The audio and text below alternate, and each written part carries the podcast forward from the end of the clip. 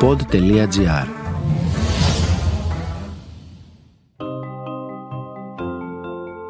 Τι κάνουν οι συγγραφείς όταν δεν γράφουν βιβλία, πού συναντούν τους ήρωές τους, τι σκέφτονται, πότε χαίρονται και πότε λυπούνται; Ο Βενιαμίν Φραγκλίνος είχε πει πως ο συγγραφέας είτε γράφει κάτι που αξίζει να διαβαστεί, είτε κάνει κάτι που αξίζει να γραφτεί. Τι είναι αυτό, ας το ανακαλύψουμε μαζί στο podcast «Συγγραφής εκτός βιβλίων» με την Κυριακή Μπεϊόγλου στο pod.gr. Γεια σας! Έχω μεγάλη χαρά σήμερα διότι στο podcast «Συγγραφής εκτός βιβλίων» είναι μαζί μας η μία συγγραφέας της καινούργιας γενιάς, η Πέλα Σουλτάτου, την οποία θαυμάζω για πολλούς λόγους. Εκτός του ότι γράφει εξαιρετικά βιβλία και διηγήματα, εννοώ μυθιστόρημα και διηγήματα, έχει πάντα μια πάρα πολύ δυνατή φωνή, ουσιαστική, συγκροτημένη και με επιχειρήματα για όλα τα κοινωνικά ζητήματα, για τα περισσότερα κοινωνικά ζητήματα που μας καίνε; Πέλα, καλώς ήρθες. Καλώς σε βρήκα. Ευχαριστώ πάρα πολύ που με κάλεσες. Χαίρομαι πολύ που είσαι εδώ. Βλέπω και τις τελευταίες αναρτήσεις σου σε σχέση με όλα αυτά τα φοβερά που συμβαίνουν Πότε να πω, πότε άρχισε, από την υπόθεση του Παλούδι νομίζω άρχισε αυτή η ιστορία με τις γυναικοκτονίες στην Ελλάδα να κορυφώνεται δεν ξέρω αν έχει κορυφωθεί ή αν είμαστε σε μια κατάσταση όπου περιμένουμε απλώς την επόμενη.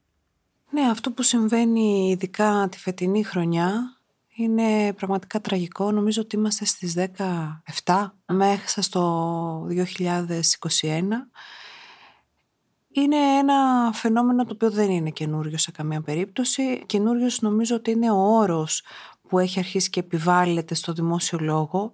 Δηλαδή ότι επιτέλους βλέπουμε ακόμα και μεγάλα μέσα μαζικής επικοινωνίας να χρησιμοποιούν τον όρο γυναικοκτονία. Χρειάστηκε αρκετός χρόνος όμως. Χρειάστηκαν χρόνια να γίνει αυτή η αποδοχή. Και το τραγικό τώρα είναι η συχνότητα του φαινομένου μέσα ουσιαστικά στο δεύτερο εξάμεινο του, ναι. ε, του 21. Δηλαδή η ιστορία του Αναγνωστόπουλου, του πιλότου ναι, ναι. εκείνου με την Καρολάιν, ήταν αυτή που πήρε τη μεγαλύτερη δημοσιότητα και έκτοτε έχουν συμβεί αρκετές Ξέρεις τι, ε, ε, φαντάζομαι, έχω σκεφτεί και δεν ξέρω αν το έχεις σκεφτεί κι εσύ. Μήπως αυτή η υπερπροβολή που έγινε με την ιστορία του πιλότου. Έμαθα μάλιστα ότι δέχεται ή δέχθηκε και ερωτικές επιστολές. Φαντάσου.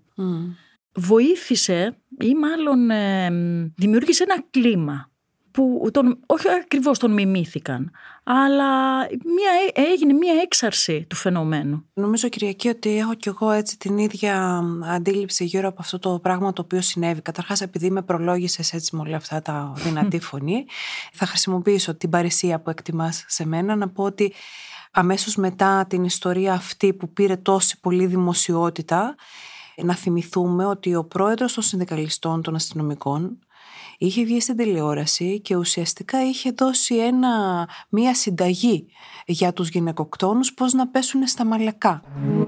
Είναι βλάκας πρώτα απ' όλα δείχνει, διότι εκείνη τη στιγμή που σκότωσε τη γυναίκα του, εάν ήταν ατυχές γεγονός μέσα στο θυμό του και μέσα στο τάχασε και τρελάθηκε, εάν έπαιρνε τηλέφωνο την αστυνομία, δεν θα πήγαινε ούτε τέσσερα χρόνια φυλακή. Τρομερό. Στα social media και το Twitter που παρακολουθώ, ε, είχε υποθεί η φράση ότι είναι ο ηθικός αυτούργος των ε, γυναικοκτονιών που επακολούθησαν.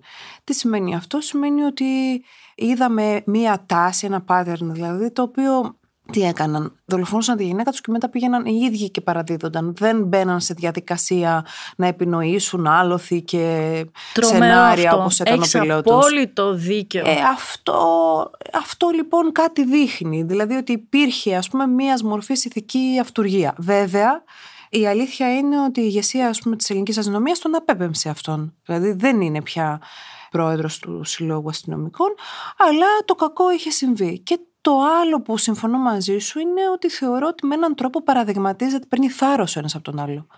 Ναι, ναι, αυτό και εγώ πιστεύω. Σε πιο φιλοσοφική τώρα διάσταση, άμα το δεις γιατί το σκεφτόμουν, ας πούμε, μέσα στο καλοκαίρι, έγραψα ένα μονόλογο, ένα θεατρικό μονόλογο για ένα φεστιβάλ το οποίο γίνεται πολλά χρόνια στην Κρήτη της α, Γιορτές Ρόκας και ήταν ας πούμε με αντικείμενο την Αντωνούσα Καστανάκη, την πρώτη γυναίκα οπλαρχηγό, μη σου πω τη μοναδική. Φοβερό φεστιβάλ. Το έκανε ναι. ο, Δήμα, ο σημερινός Δήμαρχος Χανίων. Ο Δήμαρχος ο Παναγιώτος ο Σιμανδυράκης. Ναι, ναι, ναι. Ο οποίος ήταν και μέλος της Οργανωτικής ναι. Επιτροπής γιατί κατάγεται από την Βέβαια, Κερά. Ναι. Από εκεί λοιπόν έχει την καταγωγή της η Αντωνούσα Καστανάκη, η πρώτη γυναίκα οπλαρχηγός. Μάλιστα η οποία μάλιστα αναγνωρίστηκε ως ταξίαρχος από το Βασιλιά Γιώργιο κτλ. κτλ. Λοιπόν, και μου ζητήθηκε να γράψω ένα έργο έτσι τον Ιούνιο, αρχές μόλις είχε γίνει αυτή η ιστορία με την Καρολάιν, αλλά περισσότερο είχα πνευστεί από μια άλλη ιστορία εκδίκησης στη Γαλλία. Τώρα δεν θυμάμαι ακριβώς το, δεν θυμάμαι το όνομα, που ήταν μια γυναίκα η οποία είχε δολοφονήσει τον κακοποιητή της. Μάλιστα το βιαστή της, τον πατριώτη, ο οποίος πατρέ... έζησε μαζί του, του έκανε παιδιά και μετά άρχισε να κακοποιεί και τα παιδιά και να τη βιάζει και να την εκδίδει. Δηλαδή, μιλάμε για πολύ ακραία ιστορία. Αυτή η προσέγγιση, ας πούμε, πάνω στην Αντωνούσα Κασανάκη, την οποία τη φέρνω από τον κάτω κόσμο να πάρει εκδίκηση. Δηλαδή, φτιάξει ένα τάγμα γυναικών Αμαζόνες. Η Αντωνούσα Κασανάκη είναι μια γυναίκα μιας άλλης εποχής και νομιμοποιείται να προβαίνει σε αυτοδικία. Ναι. Και λέει λοιπόν ότι θα έρθει απάνω και θα φτιάξει ένα τάγμα, έτσι αυτή είναι η τελευταία της απειλή, θα φτιάξει ένα τάγμα από Αμαζόνες και θα αρχίσει να παίρνει κεφάλια. Στην τέχνη νομίζω ότι είμαστε ελεύθεροι να κάνουμε ό,τι θέλουμε. Ξαναγερνάω στις γυναικοκτονίες. ναι. Και αναρωτιέμαι, πέλα μου, πραγματικά, εκείνη τη στιγμή που άλλος έχει ένα όπλο στο χέρι του, ένα μαχαίρι και πάει να σκοτώσει έναν άνθρωπο που κάποτε ίσως έχει αγαπήσει, έχει κάνει παιδιά μαζί του, είναι ο σύντροφός του. Τι είναι αυτό θεωρείς που συσσωρεύεται και οπλίζει το χέρι του; Κοίτα, δεν μπορώ να μπω στον ψυχισμό ενός τόσο άρρωστου ανθρώπου. Δεν το έχω καταφέρει αυτό ούτε ο συγγραφέας ούτε ως άνθρωπος γενικά. Εκείνο όμως που έχει οπλίσει το χέρι του ή μάλλον όχι το έχει οπλίσει, το έχει αποδαιμονοποιήσει για να φτά, το όπλο για να ναι. φτάσει να στραφεί εναντί στη γυναίκα είναι νομίζω η πατριαρχία η ίδια. Δηλαδή το ότι, και δεν είναι καθόλου αθώα όλα αυτά τα πράγματα, το ότι ξεκινάμε ας πούμε και μεγαλώνουμε παιδιά εσύ είσαι αγόρι κορίτσι και εγώ το ίδιο. Και κάποια στιγμή, ας πούμε, κάνω την παρατήρηση στο γιο μου και του λέω: Δεν κατάλαβα γιατί λες κοριτσίστηκα με υποτιμητικό τρόπο. Έχεις ακούσει ναι. ποτέ, ας πούμε, η αδερφή σου να λέει αγορίστηκα με υποτιμητικό τρόπο. Όχι. Και τον βάζει σε έναν προβληματισμό, το οποίο θέλει πάρα πολύ δουλειά για να γίνει. Πάρα πολύ δουλειά. Το κοριτσίστικα μπορεί να μην το άκουσε μες στο σπίτι, αλλά σίγουρα το άκουσε στο ναι, σχολείο, ναι, στο παιχνίδι. Ναι. Ε, δηλαδή... Και, και έχει εμένα μάνα. Δηλαδή, Ακριβώς. φαντάσου τώρα. Αυτό λέω. Δεν είναι δουλειά ενός ανθρώπου. Είναι δουλειά μιας κοινωνίας που πρέπει να δουλέψει ε, ναι. πάρα πολύ. Δεν ξέρω καμιά φορά. Τι, τι μπορούμε να λέμε στους γιους μας, νομίζεις, αλλά και στις κόρες μας άλλα πράγματα στον ένα, νομίζω άλλα στον άλλο και είναι και κάποια κοινά. Κοίταξε να δεις, εγώ ας πούμε που έχω ένα παιδάκι 9,5 χρονών, είμαι alert σε καθημερινό επίπεδο σε σχέση με το πώς σκέφτεται για το άλλο φίλο. Αυτό που σίγουρα νομίζω ότι έχω καταφέρει να κάνω μέχρι τώρα είναι να βλέπει τις μητέρες προς το παρόν εκεί. Έχουμε εστιάσει, αργότερα θα πάμε και στις γυναίκες έτσι με την ευρύτερη έννοια να μας βλέπει λίγο σαν αυτό που λέγαμε και νωρίτερα. Είναι το άνθρωπος που γεννά τη ζωή. Οπότε όλο αυτό και τον τοκετό και το θυλασμό που Με ένα σεβασμό καταρχήν. Ναι, ναι, ναι. Τα βλέπει με έναν τρόπο πολύ εκστατικό, το οποίο mm. μου αρέσει αυτό το πράγμα. Ε, δεν πάβει τώρα να είναι και αυτό ένα αγοράκι το οποίο έχει προσλαμβάνουσες και από αλλού. Είχε, πριν από δύο χρόνια είχε βάλει πάνω στην πόρτα του απαγορεύεται είσοδος σε κορίτσια, το οποίο δεν, πρέπει, δεν μπορώ καν να γελάω με αυτό σιγά σιγά ας πούμε προσπαθώ να χτίσω ένα πράγμα δεν είναι καθόλου εύκολο. Δεν είναι καθόλου, εύκολο γιατί υπάρχει και η αντίθετη και... άποψη που λέει θα τους ευνοχήσετε. Όχι δεν θα τους ευνοχήσουμε, θα μάθουν να σέβονται τους ανθρώπους γύρω τους ανεξαρτήτως φίλου καταρχάς. Ακριβώς αυτό λέω. Ε, την κόρη μου, ας πούμε, αυτό που προσπαθώ να τη μάθω, αλλά και να μάθω και τον ίδιο μου τον εαυτό, γιατί δεν είναι δεδομένα όλα αυτά τα πράγματα, είναι το να βάζεις όρια στους άλλους ανθρώπους και πάλι ανεξαρτήτως φίλου. Και αν θέλεις, Κυριακή, να μιλήσουμε και λίγο για την πατριαρχία που έχουμε καταπιεί αμάστε οι γυναίκες και πόσο δυνάστριες μπορούμε να γίνουμε οι ίδιες απέναντι στο φίλο μας. Αλλά αυτό που την έχω αρχίσει και τη μαθαίνω, ας πούμε, είναι να βάζει όρια. Και ξέρεις, το όνομα του έρωτα, καμιά φορά, ουσιαστικά αποδέχεσαι τη μεγαλύτερη ψυχοπαθολογία που μπορεί να υπάρξει από τον άλλον Αυτό άνθρωπο. είναι. Δεν είναι όλα έρωτας. εντάξει. Και αν είναι τέτοιος ο έρωτας δεν μας ενδιαφέρει κιόλας.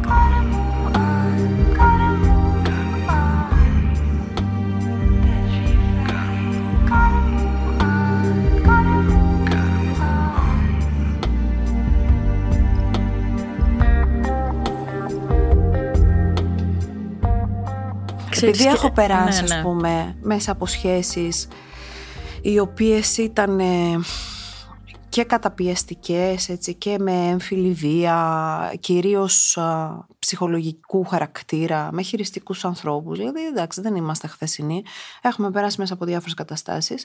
Ε, οι άλλοι, ας πούμε, έχουν την τάση όλα να το ονομάζουν έρωτα και κάτω από αυτή την ετικέτα ουσιαστικά να τα θώνουν. Δεν πάει έτσι. Δεν, και αν είναι αυτό ακριβώς. Δηλαδή, δεν δεν τον πάει θέλουμε. καθόλου έτσι και αυτό που ίσως ε, πολλές φορές εμείς να μην ε, το καταλαβαίνουμε όταν το περνάμε αλλά το βλέπουμε ότι γίνεται σε γνωστούς φίλες μας ή ε, φίλους μας δεν ξέρω πώς πρέπει να επεμβαίνει κανείς μιλώντας, ε, πράττοντας πριν φτάσουν τα πράγματα Έτσι. σε ένα, όταν δεν υπάρχει πια γυρισμός. Να και εκεί που έλεγες ας πούμε την ε, πολύ σωστή ερώτηση. Τι είναι αυτό που οπλίζει το χέρι του γυναικοκτόνου πριν πούμε ας πούμε για την πατριαρχία μάλλον μετά την πατριαρχία που είναι το γενικό πλαίσιο ε, κοίτα ένα άλλο σημείο των καιρών μας τι είναι ας πούμε ότι δεν υπάρχουν ρε παιδί μου πια κοινωνικά δίκτυα δεν ξέρω ο καθένας τι γίνεται στο σπίτι του άλλου όχι ότι παλιότερα ξέρανε δεν ήταν δηλαδή ναι. ιδανικά τα πράγματα ποτέ αλλά αυτός έτσι Δεν είναι και η απόσταση του διαδικτύου; ε, Δηλαδή άλλη νομίζουμε ιστορία. ίσως ότι έχουμε επαφή με Ναι. τους άλλους,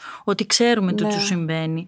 Αλλά δεν συναντιόμαστε περισσότερο, δεν βρισκόμαστε καλά. δεν Ξέρεις τι βοηθάει και η όμως πανδημία. Το διαδίκτυο; Βοηθάει ας πούμε στη δημοσιοποίηση των φαινομένων των διαφόρων. Δηλαδή εγώ έχω την τάση γενικά τα social media επειδή είμαι και λίγο παιδί τους να τα βλέπω με ένα πιο θετικό τρόπο. Δηλαδή προφανώς το μαχαίρι έχει δύο Σίγουρα. πλευρές, ναι, ναι. αλλά κοιτάω ας πούμε να δω το θετικό του πράγματος. Δηλαδή παράδειγμα, όταν είχε γίνει αυτή η ιστορία με το συνέδριο, αυτό το ανεκδίγητο συνέδριο γύρω από την αναπαραγωγική Ναι, ας πούμε, ναι, ναι, ικανότητα ναι, της ναι, γυναίκας ναι. και ήταν όλο το παπαδαριό και άντρες και όλα δηλαδή κάτι τρελά πράγματα ας πούμε, η σύνθεσή του.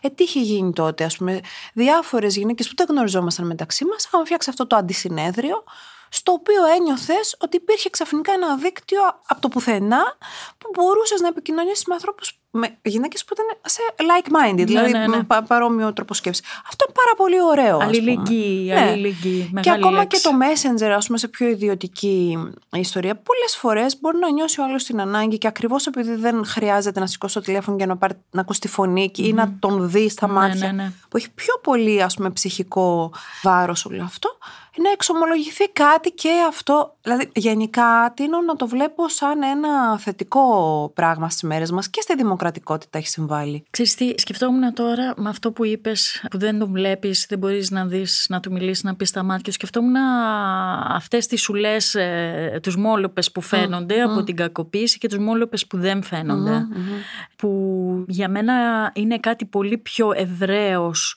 διαδεδομένο και ίσως δεν ξέρουμε κι εμείς και δεν έχουμε καταλάβει την έκτασή του. Λέμε στον άλλον μίλα, φύγε.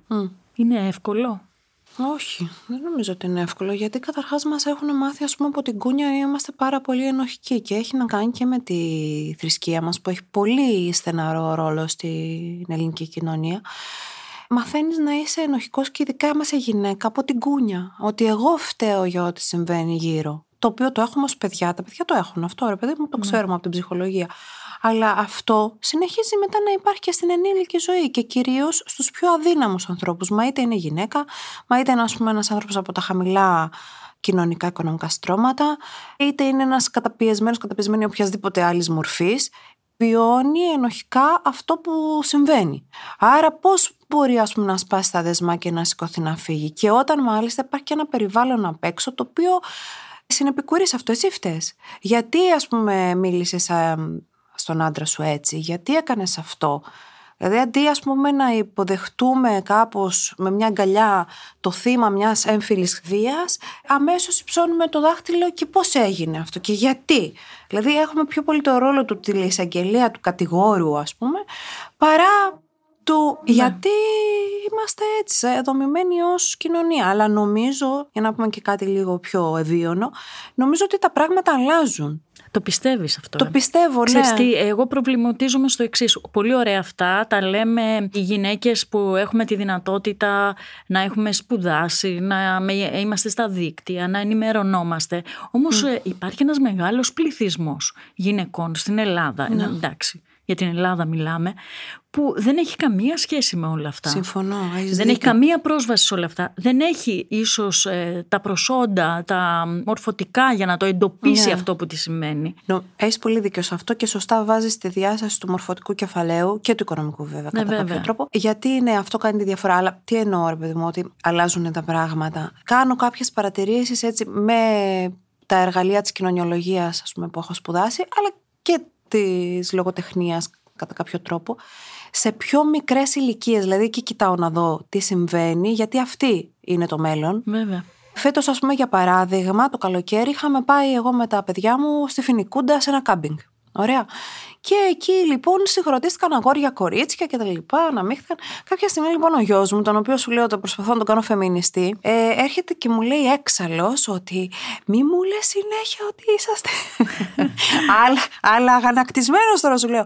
Και όπως λες για μας ότι κάνουμε και αυτό, έτσι να βγει. Για το σεξισμό. Ναι, ναι, μου λέει ναι. όπως λες, για το- έτσι να βγει μια λέξη για τον κάτι που να. ότι αυτές μας κυνηγάνε.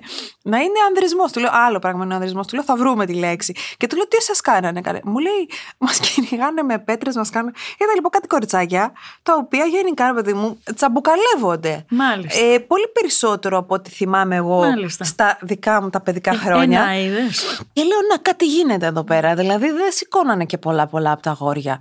Εντάξει, αυτό είναι λίγο άγουρο έτσι και πιο άξεστη μορφή. Αργότερα όμως αυτό το πράγμα, άμα το καλλιεργήσεις, μπορεί να γίνει αυτό που προσπαθώ να, ας πούμε, να πω στην κρίνη την κόρη μου, ότι βάλει όρια. Δηλαδή έχει ας πούμε ένα αγόρι που τη φλερτάρει και τα λοιπά, το οποίο εμένα μου μοιάζει ότι είναι κακοποιητικός. Δηλαδή την προσβάλλει ενδεχομένως για να τραβήξει την προσοχή της. Λέω, όχι, δεν σε ενδιαφέρει αυτός ο τύπος. Νομίζω ότι την έχω επηρεάσει βέβαια. Και αυτό. Θα βάλουμε, θα προστατευτούμε, θα είμαστε η μία κοντά στην άλλη, θα συνειδητοποιηθούμε. Εγώ, ας πούμε, για παράδειγμα, κάνω και λίγο αυτοκριτική. Δεν θεωρώ ότι ήμουν από πάντα συνειδητοποιημένη στη φεμινιστική διάσταση. Ήμουν Ούτε πολιτικοποιημένη. Εγώ. Συμφωνώ. Αλλά Ταυτίζομαι. όχι φεμινίστρια. Ταυτίζομαι απολύτως. Ναι. Και το αναγνωρίζω τώρα και μετά που έχω ζήσει, ας πούμε, μια πολύ μεγάλη ιστορία πολλών ετών, η οποία ήταν βαθιά κακοποιητική και εγώ δεν το αναγνώριζα γιατί θεωρούσα ότι μα είναι δυνατόν εγώ να υποστώ, ας πούμε. Όχι βέβαια. Δεν Και, και μπορούσα το να άλλο το... κάνει έτσι γιατί με αγαπάει. Ναι, και αυτό, και αυτό. Δηλαδή θέλει πάρα πολύ δουλειά, ας πούμε, για να τα αναγνωρίσει όλα αυτά τα πράγματα. Καταρχάς, που λες, ας πούμε, πώς ανοίγεις την πόρτα να φύγεις. Μα άμα δεν το αναγνωρίσει σαν πρόβλημα, έτσι, και ότι δεν είναι δικός σου και ότι δεν το προκαλείς εσύ. Και άρα γιατί να έχω ενοχές. Και να δω το, στην ατόφια του μορφή, ας πούμε, την ιστορία, ε, πώς θα ανοίξω την πόρτα να φύγω; Δηλαδή, εγώ το έκανα αυτό μετά από 13 χρόνια σχέσει. Εγώ. που Φαντάσου. Υποτίθεται, Φαντάσου. υποτίθεται Ναι, ναι, ναι. ότι είμαι, ας πούμε, αυτό ναι, που λέγε ναι, με το ναι. μορφωτικό. Ε, δεν είναι καθόλου απλά τα πράγματα. Γι' αυτό πρέπει να έχουμε η μία κοντά την άλλη. Η μία κοντά την άλλη σκέφτομαι ότι αν εμείς ε, μπορούμε, ακόμα και σε αυτές τις ηλικίες, να κάνουμε μια πιο όρημη κουβέντα για να ξεκλειδώσουμε και τις δικές μας ιστορίες με τους γονείς μας. Ε, και ιδιαίτερα με τη μητέρα μας. Ναι. Δύσκολα πράγματα βάζεις τώρα συστημική, ψυχο... Ε, ψυχολογία, είναι σκέφτομαι δύσκολα. ότι καμιά φορά ε, χρειάζεται να μπούμε Ναι, ε, στα παπούτσια του ανθρώπου που μας μεγάλωσε ναι, για να δούμε τι άνθρωποι γίναμε και τι κουβαλάμε και τι έχουμε πάνω μας. ναι. Εγώ πρόλαβα να το κάνω πριν πεθάνει η μητέρα μου. Κατάλαβα πάρα πολλά πράγματα. Δεν ξέρω αν εσύ το έχεις προσπαθήσει. Το έχω προσπαθήσει και μου είναι πάρα πολύ δύσκολο, πρέπει να σου πω. Γιατί εγώ κάνω ψυχοθεραπεία και δεν θέλω. Μετά θα γίνει χάος. Δηλαδή, άμα ανοίξω πάρα πολλά, ας πούμε, κάπου θα χαωθώ. Είναι, είναι δύσκολο, ναι. Δηλαδή σκέφτομαι Κοίτα, μια γυναίκα που είναι απελπισμένη Ναι. και υφίσταται κακοποίηση οποιασδήποτε μορφής. Τη σκέφτομαι να πηγαίνει στη μητέρα της. Μμ. Και μ, δεν ξέρω πώς εκεί μπορεί να της μιλήσει και να της πει για αυτό που Ναι. της συμβαίνει. Δεν ξέρω. Νομίζω ότι κοίταξε, με τους γονείς έχουμε πάντα το ζήτημα του χάσματος γενεών, ότι έχουν άλλες αντιλήψεις, πιο παροχημένες σίγουρα από, τα, από τους απογόνους τους. Αυτό είναι διαχρονικό. Εγώ δεν αναφέρομαι τόσο πολύ, Κυριακή, στο, στη μητέρα ως στήριγμα, αλλά κυρίως η μία με την άλλη και να σου πω κάτι λίγο να επανέλθουμε σε αυτό.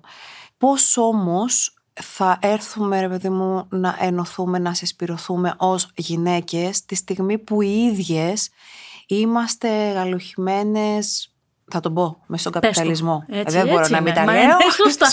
Πολύ σωστά, Αλλά πολύ Μέσα σωστά. στον καπιταλισμό και στην πατριαρχία. Κάθε φαινόμενο έχει την καταγωγή ε, του. Ναι, ρε παιδάκι μου. Έτσι. Δηλαδή, μέσα στον ανταγωνισμό και την αντιζηλία Ναι, και όσοι ναι, μεγαλώνουν, ας πούμε, από μικρή με μια αντίληψη του man's drought, αυτό το που δεν είναι. Πες το η ελληνικά, σπά- παιδί. Δεν ξέρω τώρα, κάτσε τώρα. Η σπάνη των ανδρών. Δηλαδή, Ναι. ότι είμαστε περισσότερες από αυτούς.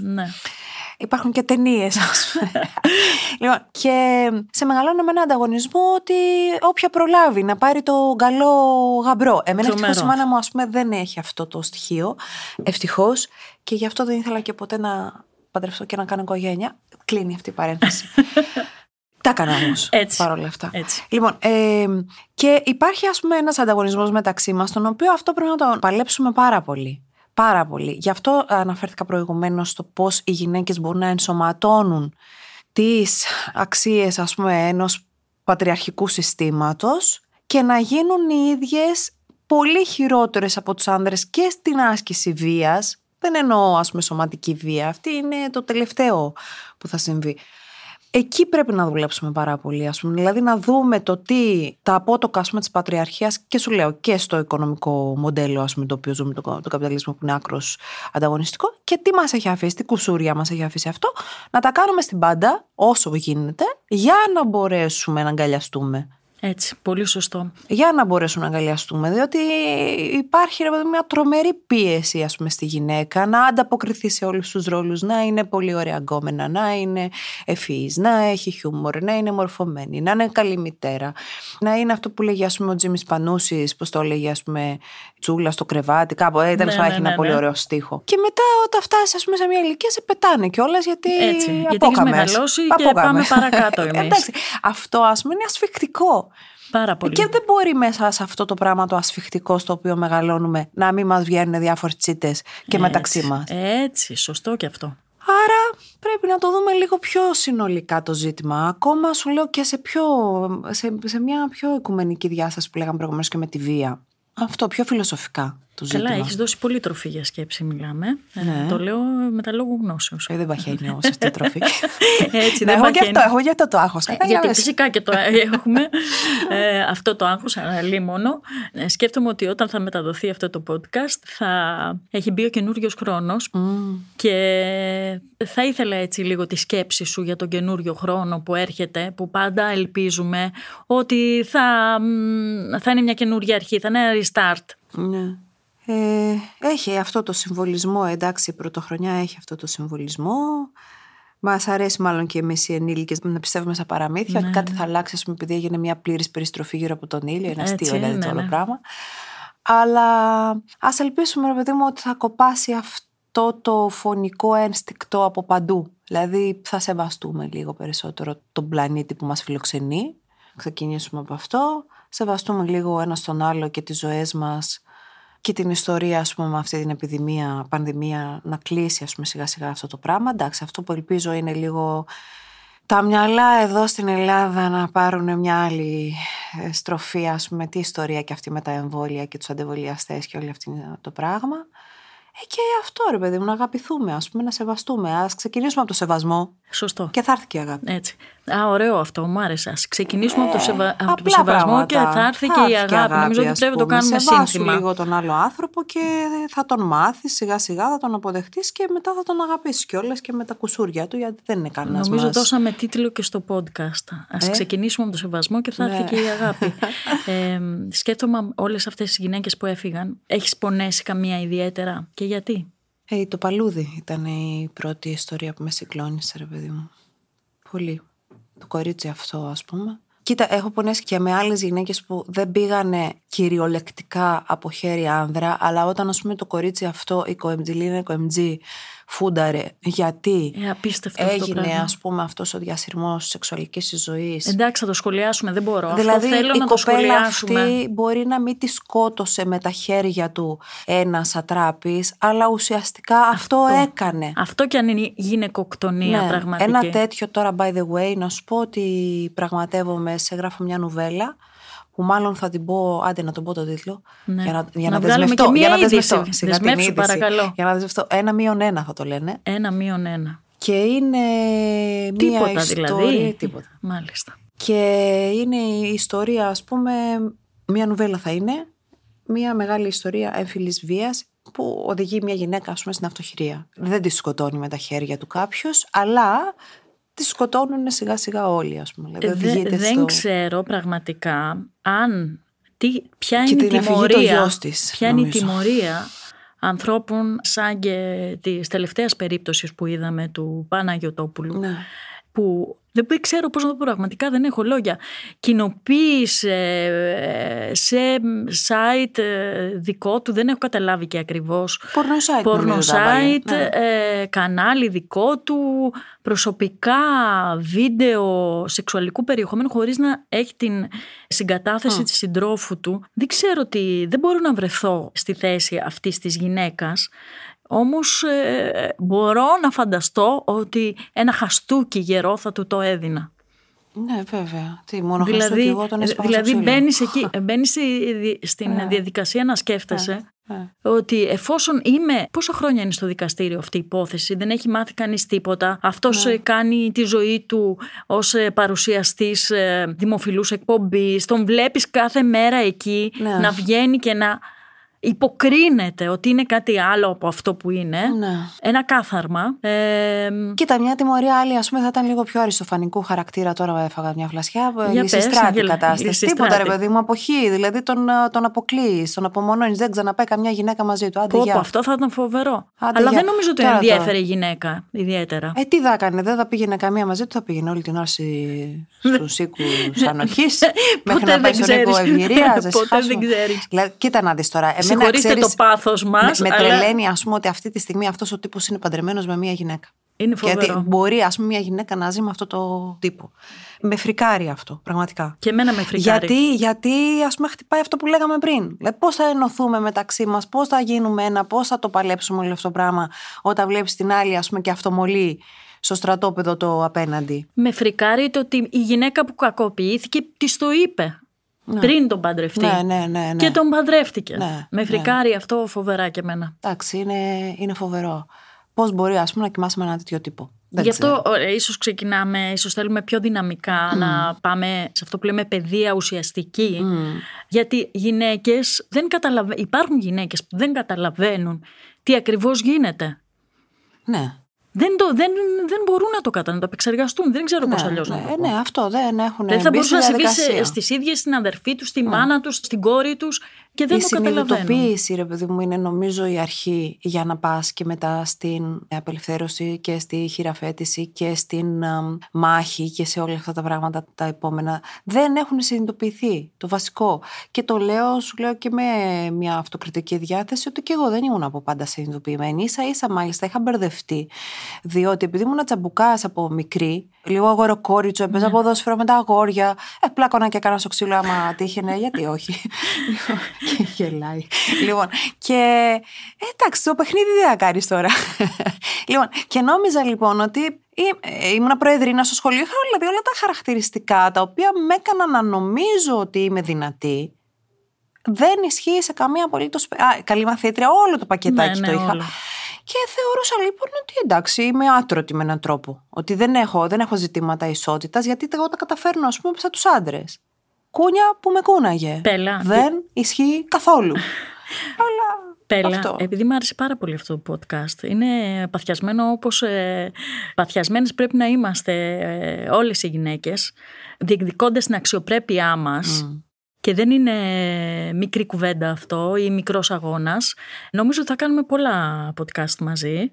Ε, Με ωστόσο- με μεγάλη μου χαρά, γιατί σε εκτιμώ πολύ και μου αρέσει ο τρόπος που προσεγγίζεις πάντα τα πράγματα. Που έχεις, ρε παιδί μου, τη μαχητικότητά σου, αλλά δεν στερείσαι όμως και μιας τρυφερότητας Και δεν το λέω για να σε κολακιάσω. Τώρα μπορεί να το κόψεις προ, προσπαθώ, προσπαθώ να την ανακαλύψω την ε, τρυφερότητα. Ενώ ας πούμε πολλές φορές υπολείπομαι στην τρυφερότητα. όχι, όχι, όχι. Μου βγαίνει το μαχητικό και. Όχι, όχι. Αυτός η ατμόσφαιρα ίσως ε, τα τελευταία ειδικά δύο-τρία χρόνια να μην, ήταν καθόλου καλή για να ανθίσει η τρυφερότητα αλλά νομίζω ότι υπάρχει και τέτοια podcast μου το επιβεβαιώνουν. Οπότε σε ευχαριστώ πάρα πολύ που ήσουν εδώ στο podcast συγγραφή εκτός βιβλίων. Μόνο για βιβλία δεν μιλησαμε αλλά κάποια στιγμή θα γίνει και αυτό. Και ε, να το πούμε έτσι, έχουμε και συνέχεια. Σε ευχαριστώ πάρα πολύ. Ακούσατε το podcast «Συγγραφής εκτός βιβλίων» με την Κυριακή Μπεϊόγλου, μια παραγωγή του pod.gr. Αναζητήστε τα podcast που σας ενδιαφέρουν στο pod.gr, Spotify, Apple Podcast, Google Podcast και σε όποια άλλη εφαρμογή ακούτε podcast από το κινητό σας.